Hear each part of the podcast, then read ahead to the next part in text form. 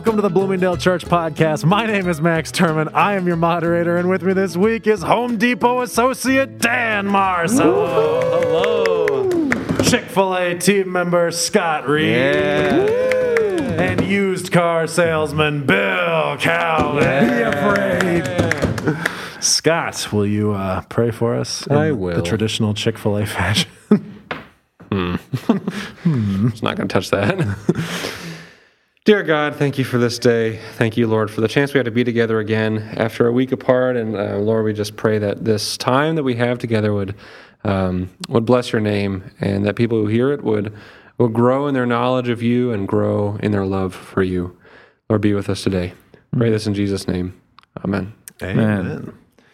All right, Scott, let's do some Would You Rather. All right. I think I've hit my Would You Rather jackpot.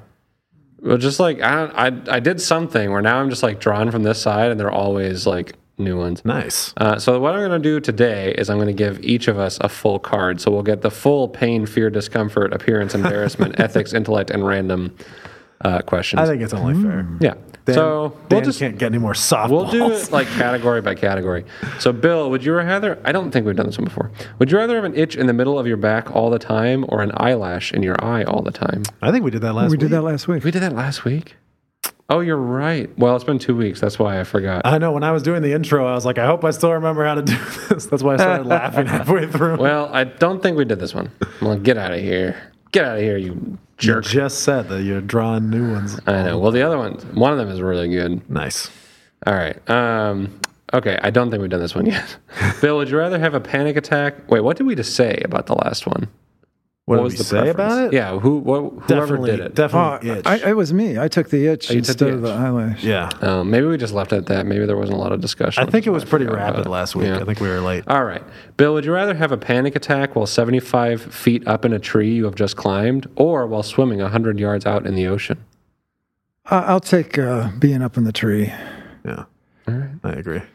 Max, would you rather have a wasp fly up your shirt sleeve as you are riding a motorcycle at 45 miles per hour, or have the car hood fly open over the windshield at 70 miles per hour on a busy freeway? Oh. The car hood, for sure. Whoa, really? Over the wasp? Yeah. You'd rather have the car hood? Oh, man. I'm worried if the wasp stings me, I might flinch and jerk the handle and flip over. Oh. Yeah. The car hood flies up. I remember that to the best of my ability, how far I've got in front of me in the next car, hit the hazard lights. And slow down. I'm prepared for this. Yeah. Dan, would you rather have a snowball fight against a pro baseball pitcher, or play dodgeball against a pro quarterback? I love dodgeball, so I'm going with that one.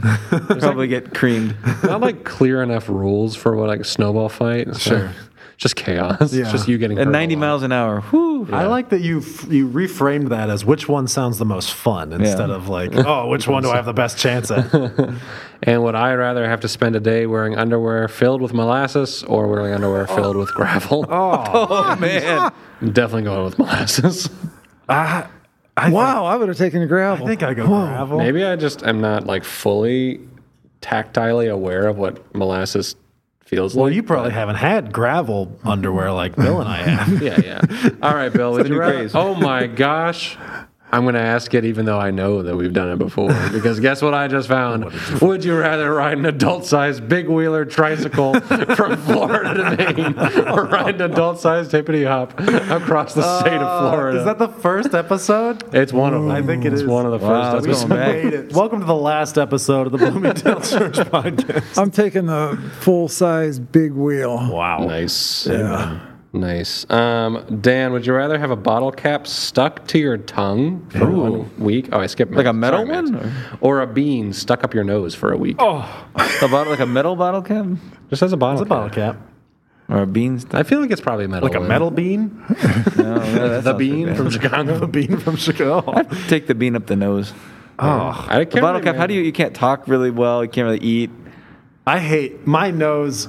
If I hit my nose on something, or people touch my nose, it freaks me. It's how far up the nose is it? I mean, it's far enough. Well, I'm afraid of sleeping with that bean in my nose. I go choke myself at night. That's true. Though, admittedly, you have the guarantee that it's going to be stuck in your nose when you wake up. So. Oh well.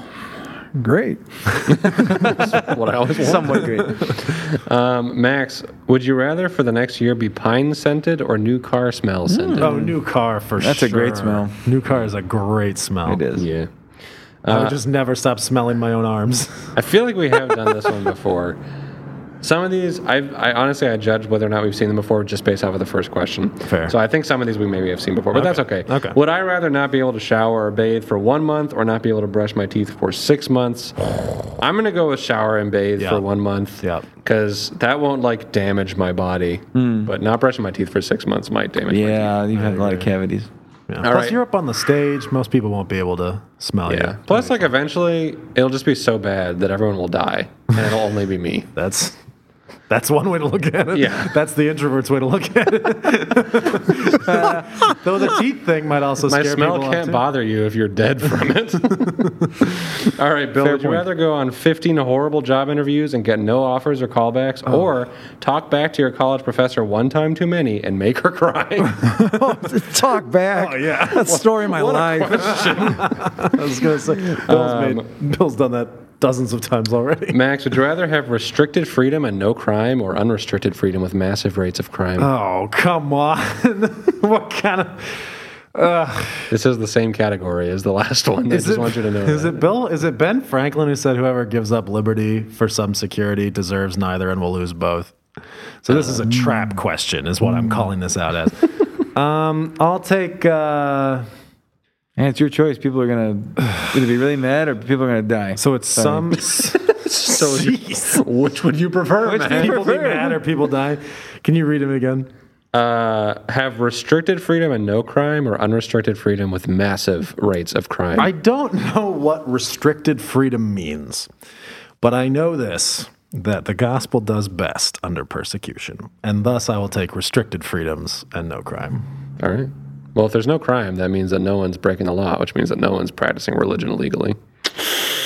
Well, it also could be like Nebraska. I just killed Christianity. They have restricted freedoms, but their crime rate's real low because so many people carry guns. Wow. So there's something to be said for that. Sure. See, Bill, I think, is on my side. Bill's on a side.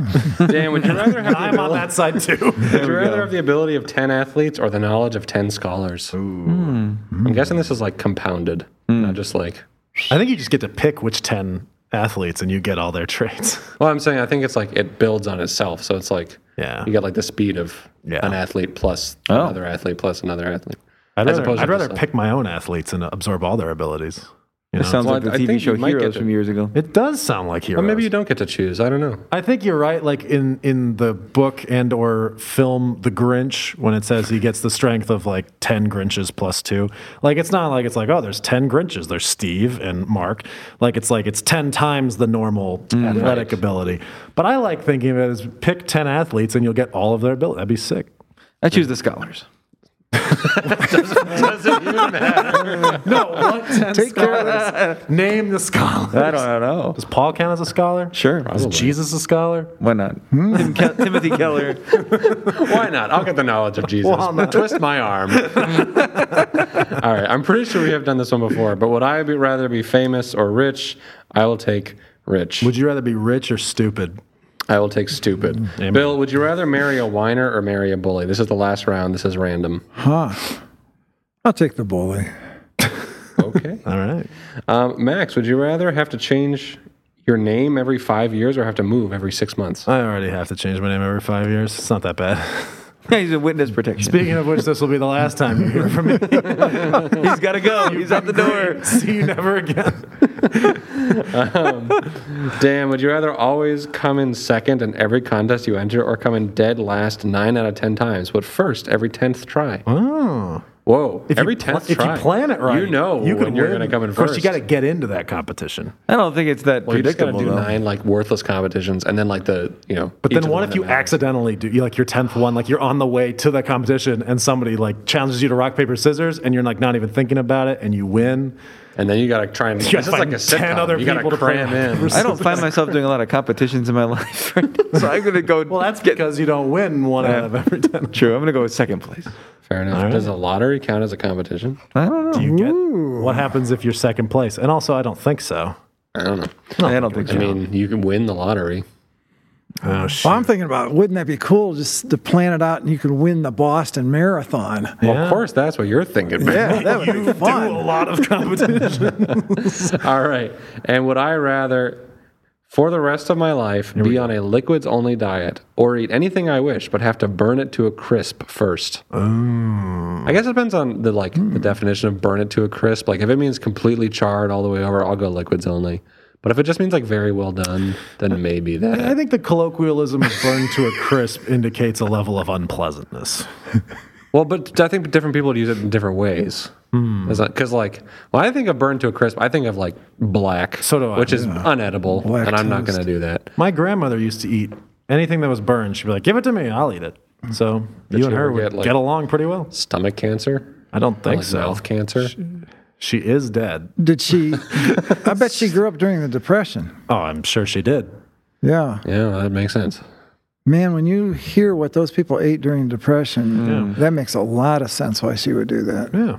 So, which one did you go with? I think I'm going to go with liquids only. Liquids only? That's tough. It is tough. Liquids only is tough. But once you're consigned to it, if you do it right, it's pretty healthy. I would stop getting lunch with you every Friday if we were liquids only. Well, you wouldn't be if we were liquids. Yeah. Thank you, man. You're coming in on this with me. But we're not getting lunch anymore for some reason. Bill, would you give me a number between 1 and 1,001? 666. Oh, classic Bill. I have here with me a copy of J. Stephen Lang's 1001 Things You Always Wanted to Know About the Bible But Never Thought to Ask. And we are, of course, starting with 666. I hope he doesn't have it in there. I hope he just skips over. Oh, that'd be so cool. It just says ha ha. Yeah, right, jerks. It's atonement. All right. This is from the ideas section of Things You Always Wanted to Know. Look at the word closely, and you see its meaning. At one meant. It means bringing two separated parties together, making them at one. In other words, reconciliation. The word isn't used much anymore, except that Jews still celebrate the annual Day of Atonement, or Yom Kippur. Leviticus 16 spells out how ancient Israel observed the day, which included the ritual of the high priest symbolically placing his hands on the head of the scapegoat, transferring Israel's sins to it, and sending it away to the wilderness. The key idea is that human sin offends a holy God, so something must occur to bring about a reconciliation between man and God. Israel, like most nations, practiced animal sacrifices. The dramatic change came with the New Testament, where the Christians perceived that Christ, the perfect and innocent man, suffered a horrible death and became the final once and for all sacrifice for all human sin. Paul affirmed that God presented Jesus as an atonement sacrifice through faith in his blood, Romans 3:25. When theologians speak the atonement, often with a capital A, they are referring to Jesus' death as the great sacrifice that reconciles man to God. What were you pointing at each other about? Oh, just from ordination. 8 months ago when we were talking about atonement in our ordination meeting, and Dan was like, the way that I think about it is at one mint. At one with a mint. No. That's really what we're going for. Yeah, exactly. Can you explain at one mint? I'm not 100% sure I grasped it from this explanation. I think it's basically saying that Jesus' sacrifice brings us into the fullness of relationship with God, where once our sins had separated us from him. It closes the gap of separation. Isaiah, I believe, 59:2 talks about our sins have separated us from God. God closes the gap and took our place. Does that mean we can have a partial relationship to God without accepting Jesus' sacrifice, without accepting atonement? Does atonement matter if we accept it or not? I mean, obviously for salvation it does. Oh, yeah. But with our relationship with God, like now that the veil or the curtain is broken, torn, right? Does it matter if we, can we have a relationship, some level of relationship with God without accepting Jesus as our Savior? I guess it depends on what you mean by some level of relationship, I think. Because if you mean, any kind of relationship, I think that, and I'm pretty sure that Bill and Alpha, and they've done this, it's if you pray as a non-believer, God will hear you.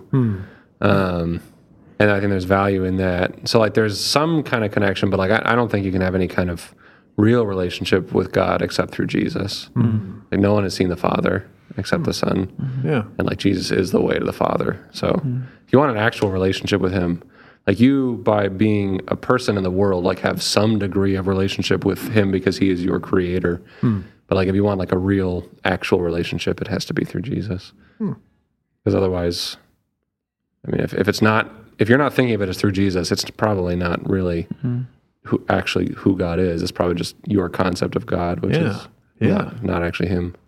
There are a lot of people out there like that that say, like, I'm spiritual. Right. Like, I talk to God, like, and it's definitely not the God of the Bible that they're talking to, and they focus a lot on generally like energies and things like that. And but so there's some of the people that I've known in my life that just really have very little peace when it comes to like hard decisions or hard circumstances in their life. Yeah.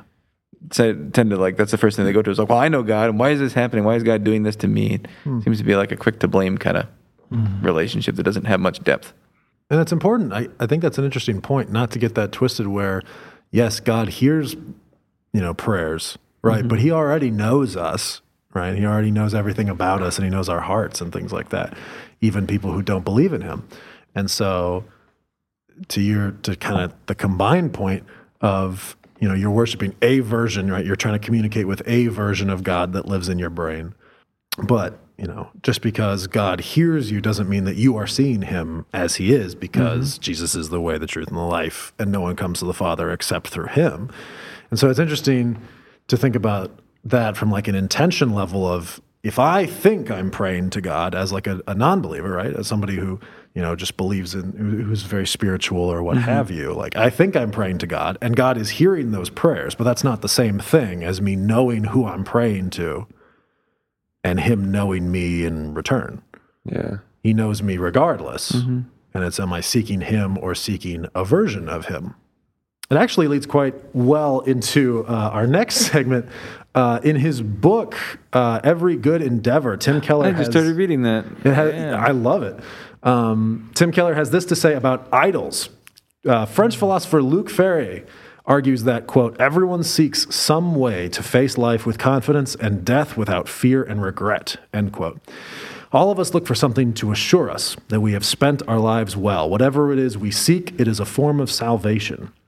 This fits with the implication of the first of the 10 commandments. God says, I am the Lord your God. You shall have no other gods before me.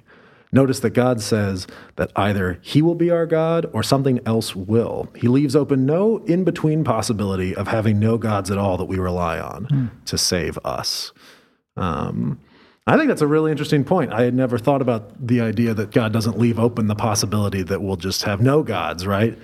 But to this idea that, you know, either God will be our God or something else will. I wanted to personally ask you guys, over the years, when you were young in your faith, and even now, I think, you know, it can be, you know, I'm obviously young in my faith, but for me, it can still be a struggle to keep God as my only God.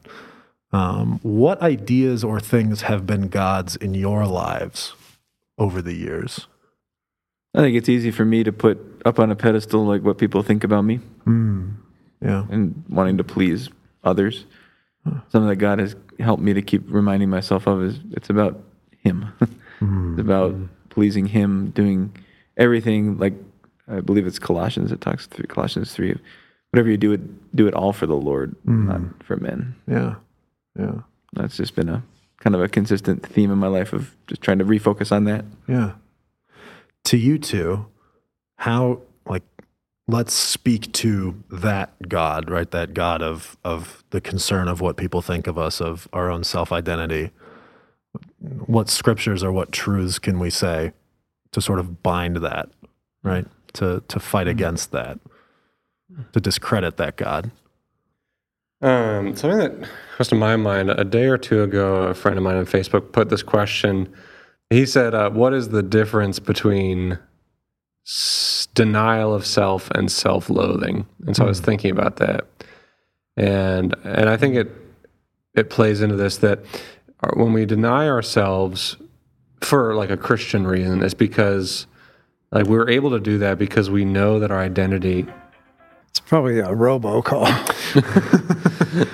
Because we know that our identity is in Christ, and when we are secure as in our identity as children of God, that that's who we are, that then we can kind of go beyond like the boundaries of who we would normally choose to be in emulation of Jesus, and who Jesus is and who God is an inherently like outward focus and like life-giving person.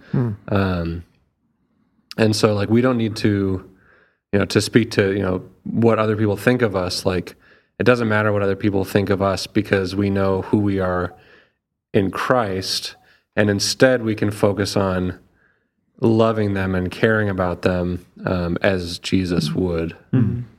Scott, have you had any? Yeah, I mean, for sure. I think one that I am currently kind of dealing with is trying to figure out the best way to describe it. I think it's like financial security. It's not really money in and of itself, but it's like saving money.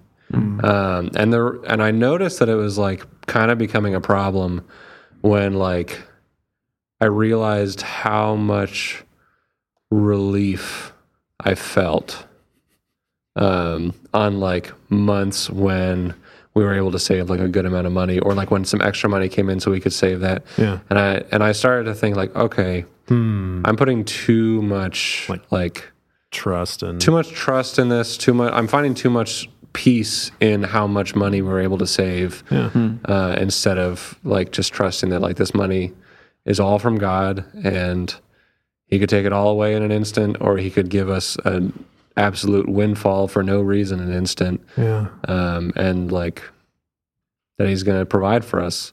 And so that's something that like now I'm aware of it. So like that's the first step, and I'm just like trying to figure out how best to kind of work through that. But that's definitely something that that's come up recently in the last year or two. Just like that feeling is it's a good feeling, but it's not a good feeling. Like I shouldn't be feeling that much like, ooh, we're okay. Like we saved whatever amount. It should be like, ooh, we're okay. God is taking care of us regardless of whatever that amount is. Like every day, ooh, we're okay. God's there. I think. I've been having a hard time putting my finger on what what my answer to this question is, but I've definitely been feeling it the last couple days. And during the very brief break we took at Dan's request, that I will leave in, so he could go save someone from a burning building. I checked my phone and I had 2 texts from clients just saying like, hey, can you do this? Hey, can you do this? And I realized, it just like struck me of like sort of a fear of like, oh man, I got to do these things so that the answer isn't so that I have clients. The answer isn't so that I can have money. The answer is, as Dan said, so that they'll like me.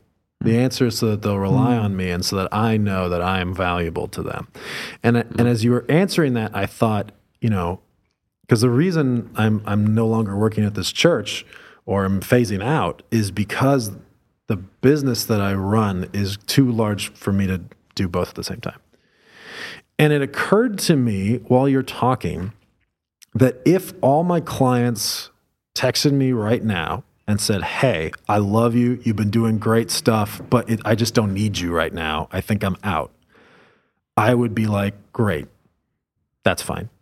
I'm not hurt, I'm not upset, I don't feel crestfallen or destroyed, I know that God's got something next for me. But if they texted me and they said, I feel like you're doing a bad job, but I'm willing to keep paying you for another 3 months, I would feel destroyed.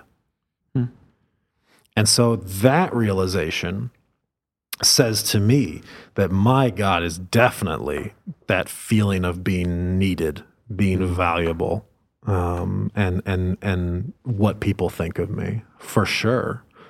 And I hate that, because that drives me to do all kinds of things that I don't necessarily want to do, and that may very well be opposed to what God calls me to do.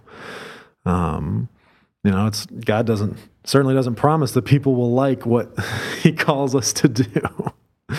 And God willing, we'll be serving people and helping them and obviously sharing the gospel and testifying to who he is. But that is definitely my God that I am struggling with right now, is that feeling of like, man, you know, I just want to be valued. I want who I am to be someone of repute. And man, I hate that. I hate feeling that in me. Well, it's a refreshing thing to hear you say it's not about the money. I just thought that was really truly in touch with yourself response. Mm-hmm. Most everybody that owns their own business, the business becomes their God. Mm-hmm. Very hard for it not to be, because your whole being is on the line. You don't want to fail, because then you just identify with that failure.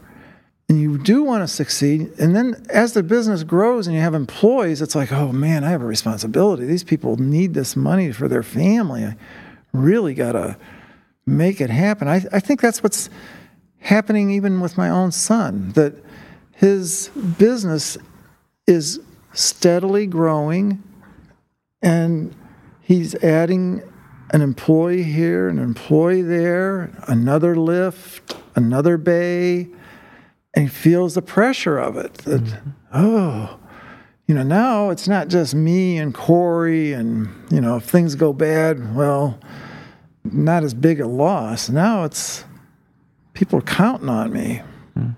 And I think that's the norm. I felt that with church, that when we built the building in Long Grove, I felt like, oh man, I got these people involved in this, and now we got this mortgage, and the money's so tight. You can't help but feel responsible. You know, you're serving the Lord, and whether or not it's like the quote-unquote ministry or in a church or what you're doing with your clients, what you do and your interactions with them, really, it does make a big impact. I guess that's something that just came to mind, that it's a valid ministry that you have there in the workplace. Yes, I think of Liz Bohannon feeling a burden for the women in Uganda. I thought it was hilarious. She's got a master's degree and she's working in corporate America in New York City, I believe, and she goes to her parents and tells them, "Okay, I quit my job and I'm going to Uganda." And they said, "And what are you going to do there, Liz?" "I'm going to make a friend." Oh, yeah, I remember that. That high ambition. I'm going to make a friend. And they're thinking, we struggle to send this girl to college to go do that. And then she gets there and finds out what they really need is a business. They don't need one more church or one more vacation Bible school or anything like that. They need a business that they can work at, make money, and take care of their families and send their girls to college. And so she didn't know what she was doing, but she trusted God and began making these sandals and teaching the women how to make them and making a factory. Now they have 2 different countries where they have factories, and it's a worldwide company because they sell through the web. And you just think, this is really something. Really something. I found her to be one of the most inspiring speakers I've heard in the last 3-4 years. There's people you'd like to meet. I would really like to meet her. She just seems like the neatest person, and she's so young. I think she's the same age as my daughter. Spurgeon used to say, "He who builds a factory builds a temple." Wow, there's a lot to that. Bill, out of curiosity, do you quote Spurgeon in your message? Not this past week. Because I know Scott did, and then I wondered, because I did. So, like, what about making a trifecta? 3 sermons of Spurgeon. It is time for listener mail. Scott, if you don't mind, ring the mail. Ding, ding, ding. Thank you. Listener mail this week comes from a listener who would like to remain anonymous. God says he will never forsake Joshua. Joshua 1:5. No one will be able to stand against you all the days of your life. As I was with Moses, I will be with you. I will never leave you nor forsake you. But Jesus asks, my God, why have you forsaken me?" in Matthew 27. About 3 p.m, Jesus cried out in a loud voice, "Eli, Eli, lema sabachthani," which means, my God, why have you forsaken me?" which is also referenced in Psalm 22, which I think is a Davidic psalm that he writes as well. Did God really forsake Jesus? And why did God turn his face from Jesus when he was on the cross? Will he turn his face from us? That's a lot of questions in one. I know. Makes me think of 2 Corinthians 5:12. Says, "He who knew no sin became sin for us, that we might become the righteousness of God." So kind of that picture of God turning his back on Jesus because he took all the sin, and that's the weight of that, the filth, the garbage on himself, and the Father couldn't stand to look at him. But is that different from us, like Jesus becoming sin? Like, is there sin in our lives that would cause God to look away from us? Like, can we sin so heavily? I don't know. Can we sin so heavily that God looks away from us? I'm not 100% convinced that God did forsake him. I also feel that way. Jesus surely felt that way, and I believe it was the sin that was this barrier between him and God.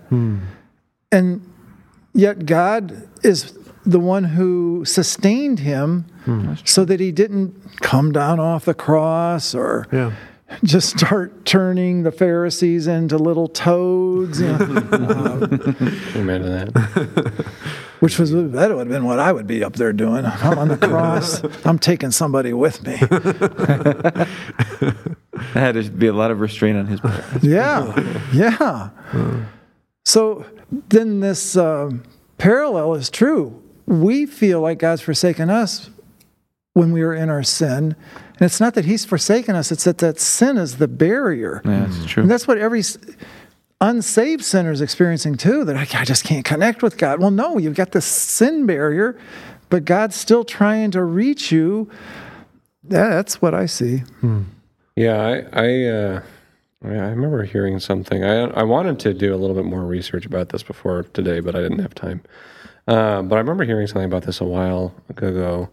And it's basically there's this idea or this question of, like, was the Trinity broken when Jesus was on the cross? And I don't remember exactly what that person said, but based off of my somewhat limited knowledge, I'm going to say absolutely not, because the Trinity is who God is, right? And God the Father and God the Son, who they are is in relationship to each other.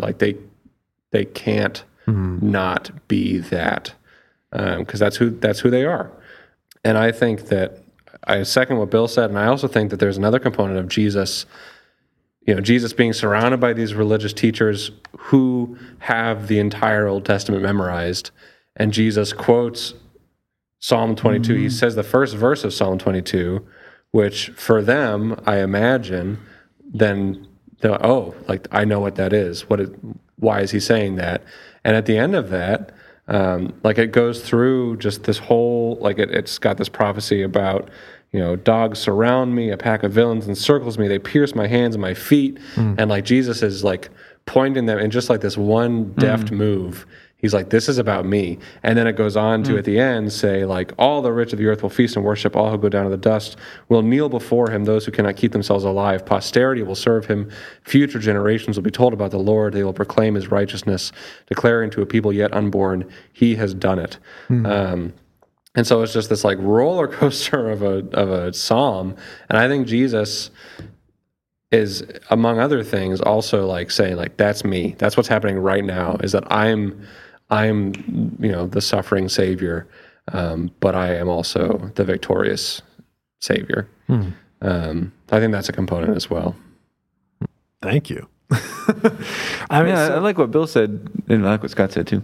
I loved what Scott said about the Trinity cannot be broken. I'm thinking, that's very true. Yeah, profound, completely. I like what Bill said, but I forgot what it was now. It'll come back to me. Yeah, I would. I think it mentioned this a couple weeks ago. I can't remember, but I finally finished after like 2 weeks of craziness trying to get ready for my sermon. Yeah, I finally finished "Delighting in the Trinity" by Michael Reeves, and it is just great. And you should definitely read it. It's called Delighting in the Trinity, so it's a book about the Trinity. But then the subtitle is An Introduction to the Christian Faith, because one of his main points is that God being a Trinity is essential to everything else.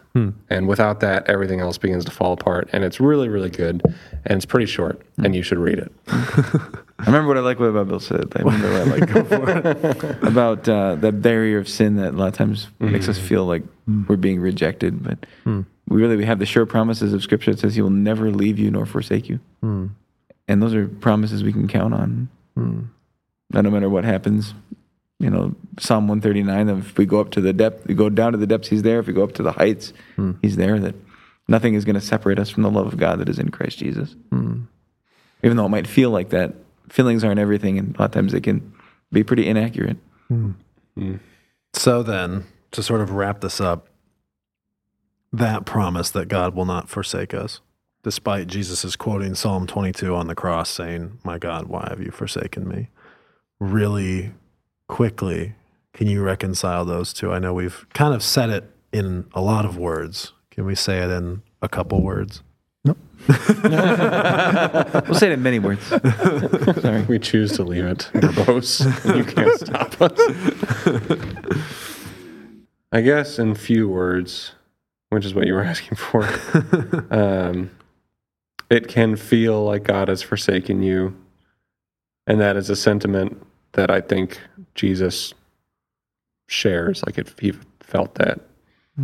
But also, as Dan said, like we have the promise that He doesn't. So even when it doesn't feel like He's there, you can know that He is. Well, that will take us very well into topic of the week. Topic of the week this week is brought to you by the new weekly schedule. Our weekend schedule is changing, starting with April 10th and 11th. Sunday worship services are moving to 9 a.m. and 10:30 a.m., and we will also see the triumphant return of the 6 p.m. Saturday night service. The return of the 6 p.m. Saturday night service? The return of the King. Come be a part of our community, of our church community, as we gather to worship our God. The new weekly schedule, every weekend starting April 10th and 11th. Visit bloomingdalechurch.org/newtimes to learn more. Scott, I know you've talked about these times about 1,000 times in the last week. Can you sum up what we're looking at here? I'm sorry, I wasn't fully listening to the sponsorship. Did you already say what the times were? Yes. Or am I saying? I said 9, 10:30 a.m. on Sunday, 6 p.m. Saturday. So what's my job now? There's classes and stuff. Oh, what's happening on Sunday? Sure. Okay. Don't say sure. You're the one that's asking me to say something. We can just move. Let's just move on. We'll save that for another episode. Okay. For topic of the week this week, we are joining forces with Sermon Roundup. Yeah. Scott's sermon on Sunday reflected a lot of the themes that we've discussed on the last few weeks of the show, and even more so his reading of Sky Jatani's book With, which I am just starting now. Right now. And Delighting in the Trinity. Both. Which I am just starting tomorrow. But to the question that we were just talking about, this idea of really feeling forsaken by God and the weight of our feelings. In Scott's sermon, he talked about referenced this idea of Jesus being, His heart being overwhelmed by sorrow, right? When He's praying in the Garden of the Gethsemane. How can we be assured that God is with us, that we can be with Him?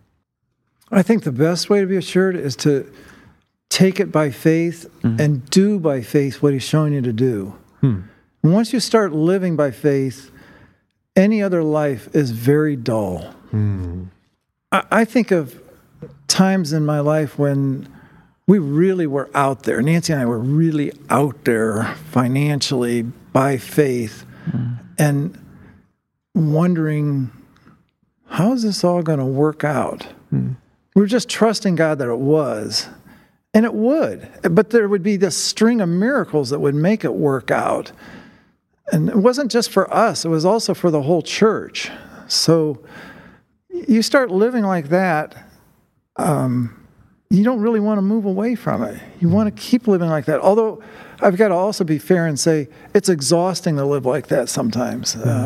where you just think, boy, heck, I don't know if I can take this anymore. Mm. I need just not be doing something so strenuous when it comes to faith. That's maybe one of my disappointments that you didn't keep pressing through, so that you finally just get to the place where you're like Jesus and the Apostle Paul, where that's just the norm all the time. Mm-hmm. I think we had the norm, Nancy and I, for several years, but that was helped by the fact that Long Grove was a brand new church and everything was for the first time. And now we're in a church that's been around 43 years, and it's sort of like you don't sink a battleship with one bullet. It just doesn't happen that way. You can sink a little church because it's more like a little rowboat, you know, and you get a little hole in the bottom. Whoa, this is a big crisis. Sure. So that risk can feel a lot greater. Or living on the edge can feel. Yeah. Yeah. Planting a church is way riskier. These missionaries that are out there learning a language, planting a church, are these guys going to eat me? You know, that was one of the concerns that he had, because he's surrounded by cannibals, and they don't know Jesus Christ, and they don't want to hear about him. Man, that's really living on the edge. And he went 7 years before he had his first convert. So that's living by faith that's truly pleasing to God, and it's exciting. And that's why we read missionary biographies, because they're exciting, way more exciting than reading about, well, this church had been around 50 years, and the board met, and well, we don't want to read board meeting minutes. That's awful. Mm-hmm. So your question was, how can we be assured that we can be with God? And I guess the answer is, believe this promise from the Bible. Ephesians 1:13 and 14 says, "And you also were included in Christ when you heard the message of truth, the gospel of your salvation." So first step, you hear it. When you believed, second step, you believe it. You were marked in him with a seal, the promised Holy Spirit, who is a deposit guaranteeing our inheritance until the redemption of those who are God's possession to the praise of his glory.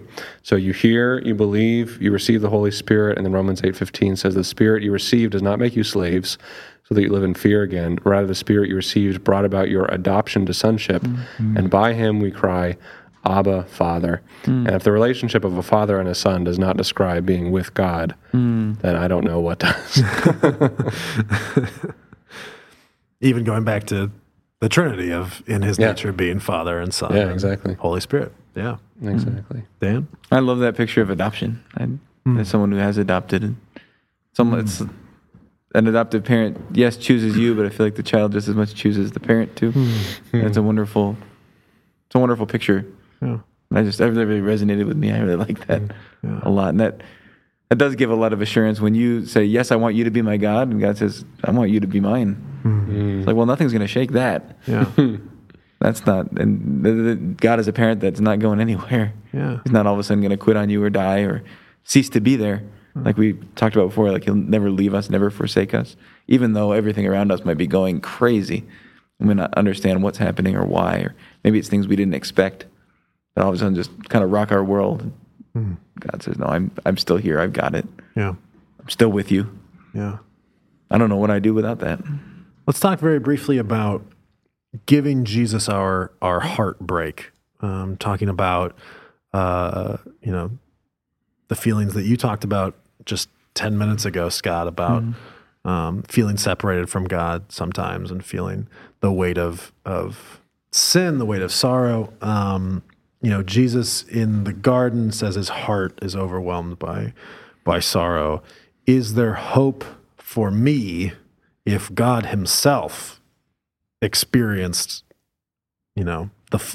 being flooded by pain, right? Being flooded by sorrow, not just physical pain, right? But emotional anguish, as Paul writes about in 2 Corinthians 3, of the anguish that he has for the church in Corinth as he, chastises them.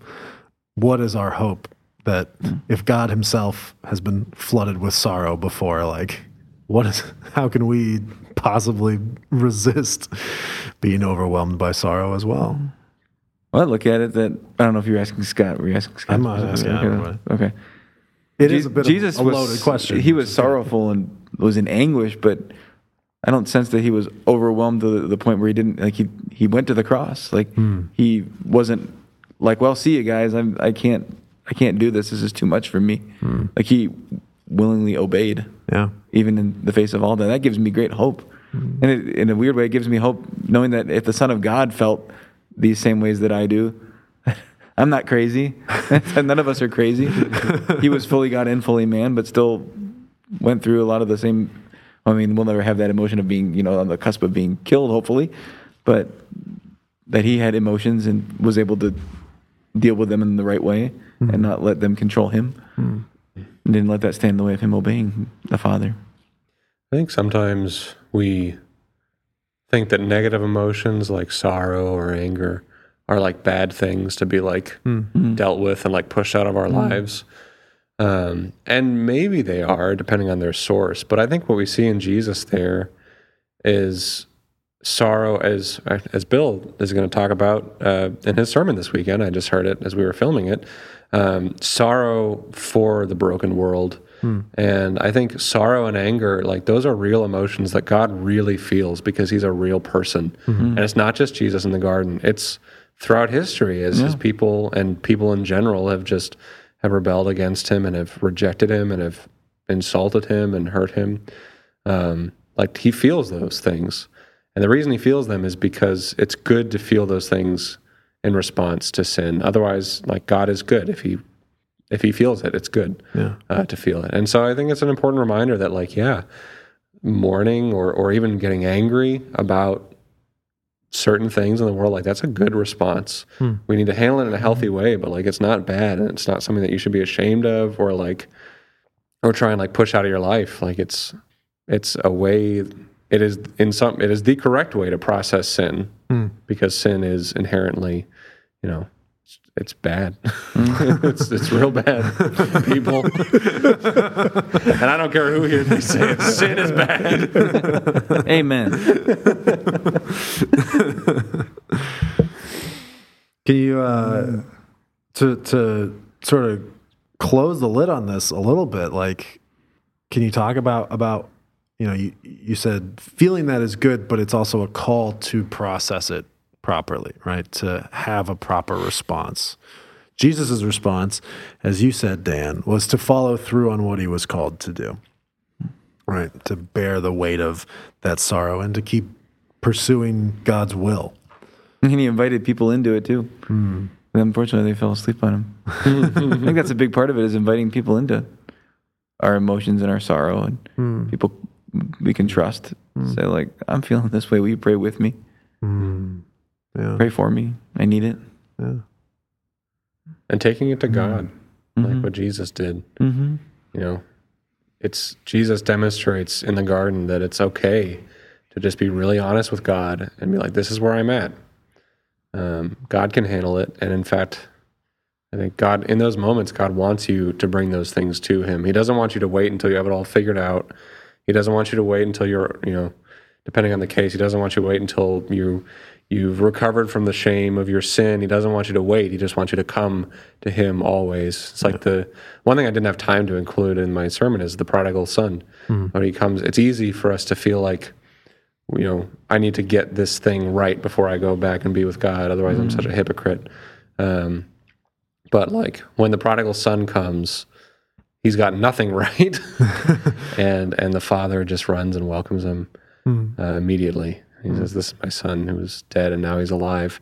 So like, no matter what it is, like whether it's righteous anger and like righteous sorrow, or like sinful anger or sorrow and shame over a sin you just commit, whatever, like just bring it to God always. That's what he wants. He wants you to bring it to him and not let it separate you from him. And when you when you say bring it to him, you mean?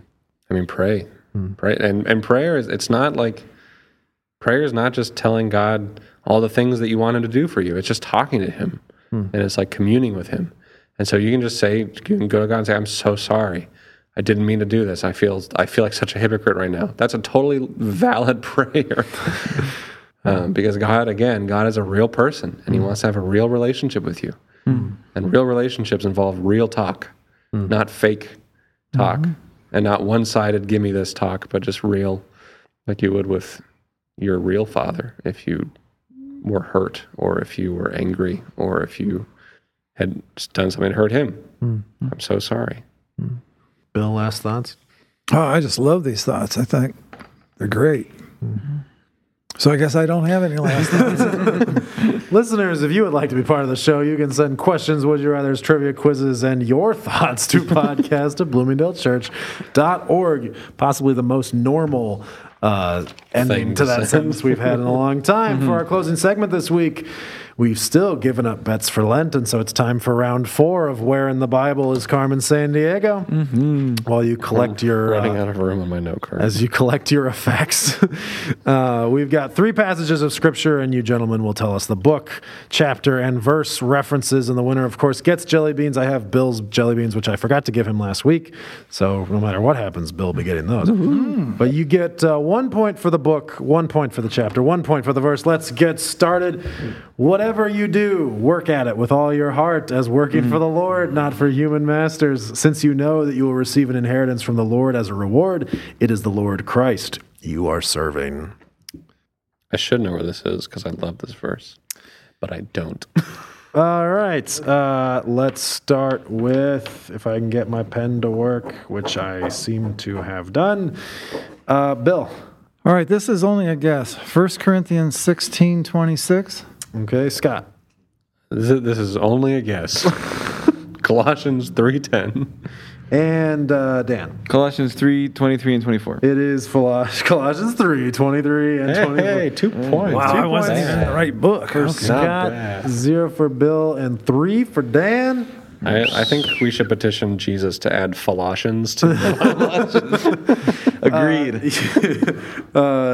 From there, Elisha went up to Bethel. As he was walking along the road, some boys came out of town and jeered at him. Get out of here, Baldy, they said.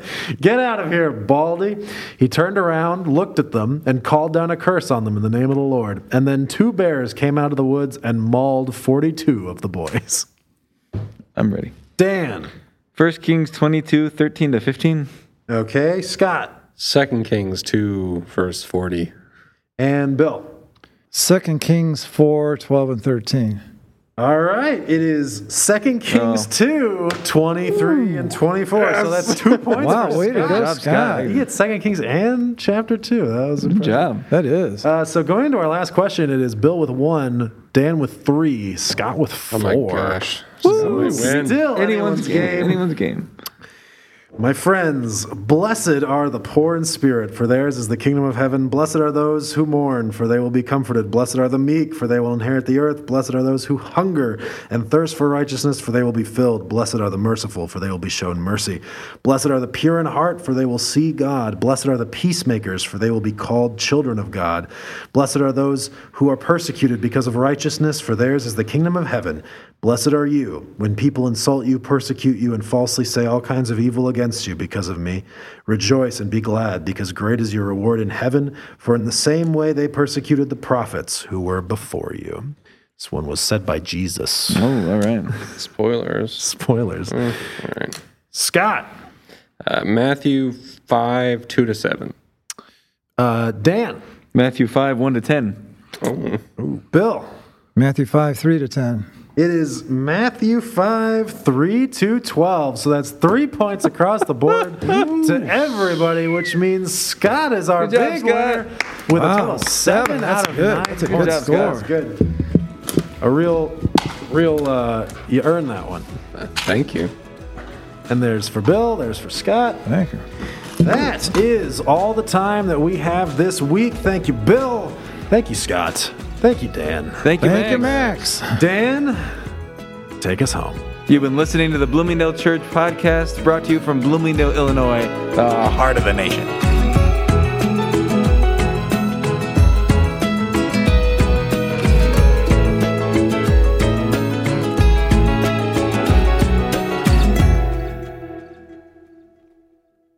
So I'm thinking about 2 sports. When I was in high school, tennis I was still a devout Christian, but boy, tennis was so consuming. Really? Well, I played 8 hours a day. Whoa. Yeah. Yeah. I would do it. Why did you play that much tennis? Well, I just loved it. And the 8 hours a day was in the summertime. Sure. There was just sheer love for it. And a little group of us, they built these tennis courts on our side of town. It was the first time we ever had tennis courts. And the tennis boom had just begun. Okay. So this is how into it our tennis team was. We would be in the coach's car. We'd already played a match, and he'd be driving by the park, and he'd say, what do you want to do? Do you want me to drop you off at your home, or do you want dropped off at the courts? And the answer was always drop us off at the courts, because there's still some daylight. Huh. So we would play until dark, and then we'd go home and have supper. Huh. So that was a time of really being consumed with tennis. And then as an adult, there was a time when soccer just invaded my brain. Mm. I was coaching a team of under 12 girls, and my daughter Nicole was on it. And even though I was planting a church and God was foremost, I just couldn't help but think about soccer. Let's move this girl to this position and this one to that one and see if we can't generate more offense. It's a great game. Soccer is awesome. I'll be shocked if we don't play it in heaven. Same with tennis. But those are two times where I can think it was really a concern of mine that, is this edging God out? Hmm. What would edging God out look like? That's a very good question. I'll tell you one thing that helped me fight the edging God out was, take the soccer team, for instance. There was a men's prayer meeting every morning, and I had my team roster there, and we would pray for those girls' salvation. So that became real important to me. And then about 5 years after I was done with that team, I learned that Cassie Martin, who I had for 3 years on the team, she did come to Christ through a Young Life meeting. Huh. So I was really glad for that. Yeah. Scott, have you had any... I mean, not tennis. I know it's not tennis. Oh, you don't know what I do after you go to bed. Just go out and go out to the courts over at Sunnyside. Play in the dark. Play in the dark by myself for hours. I've hit tennis balls off the back wall of the church before. Yeah, I mean, for sure.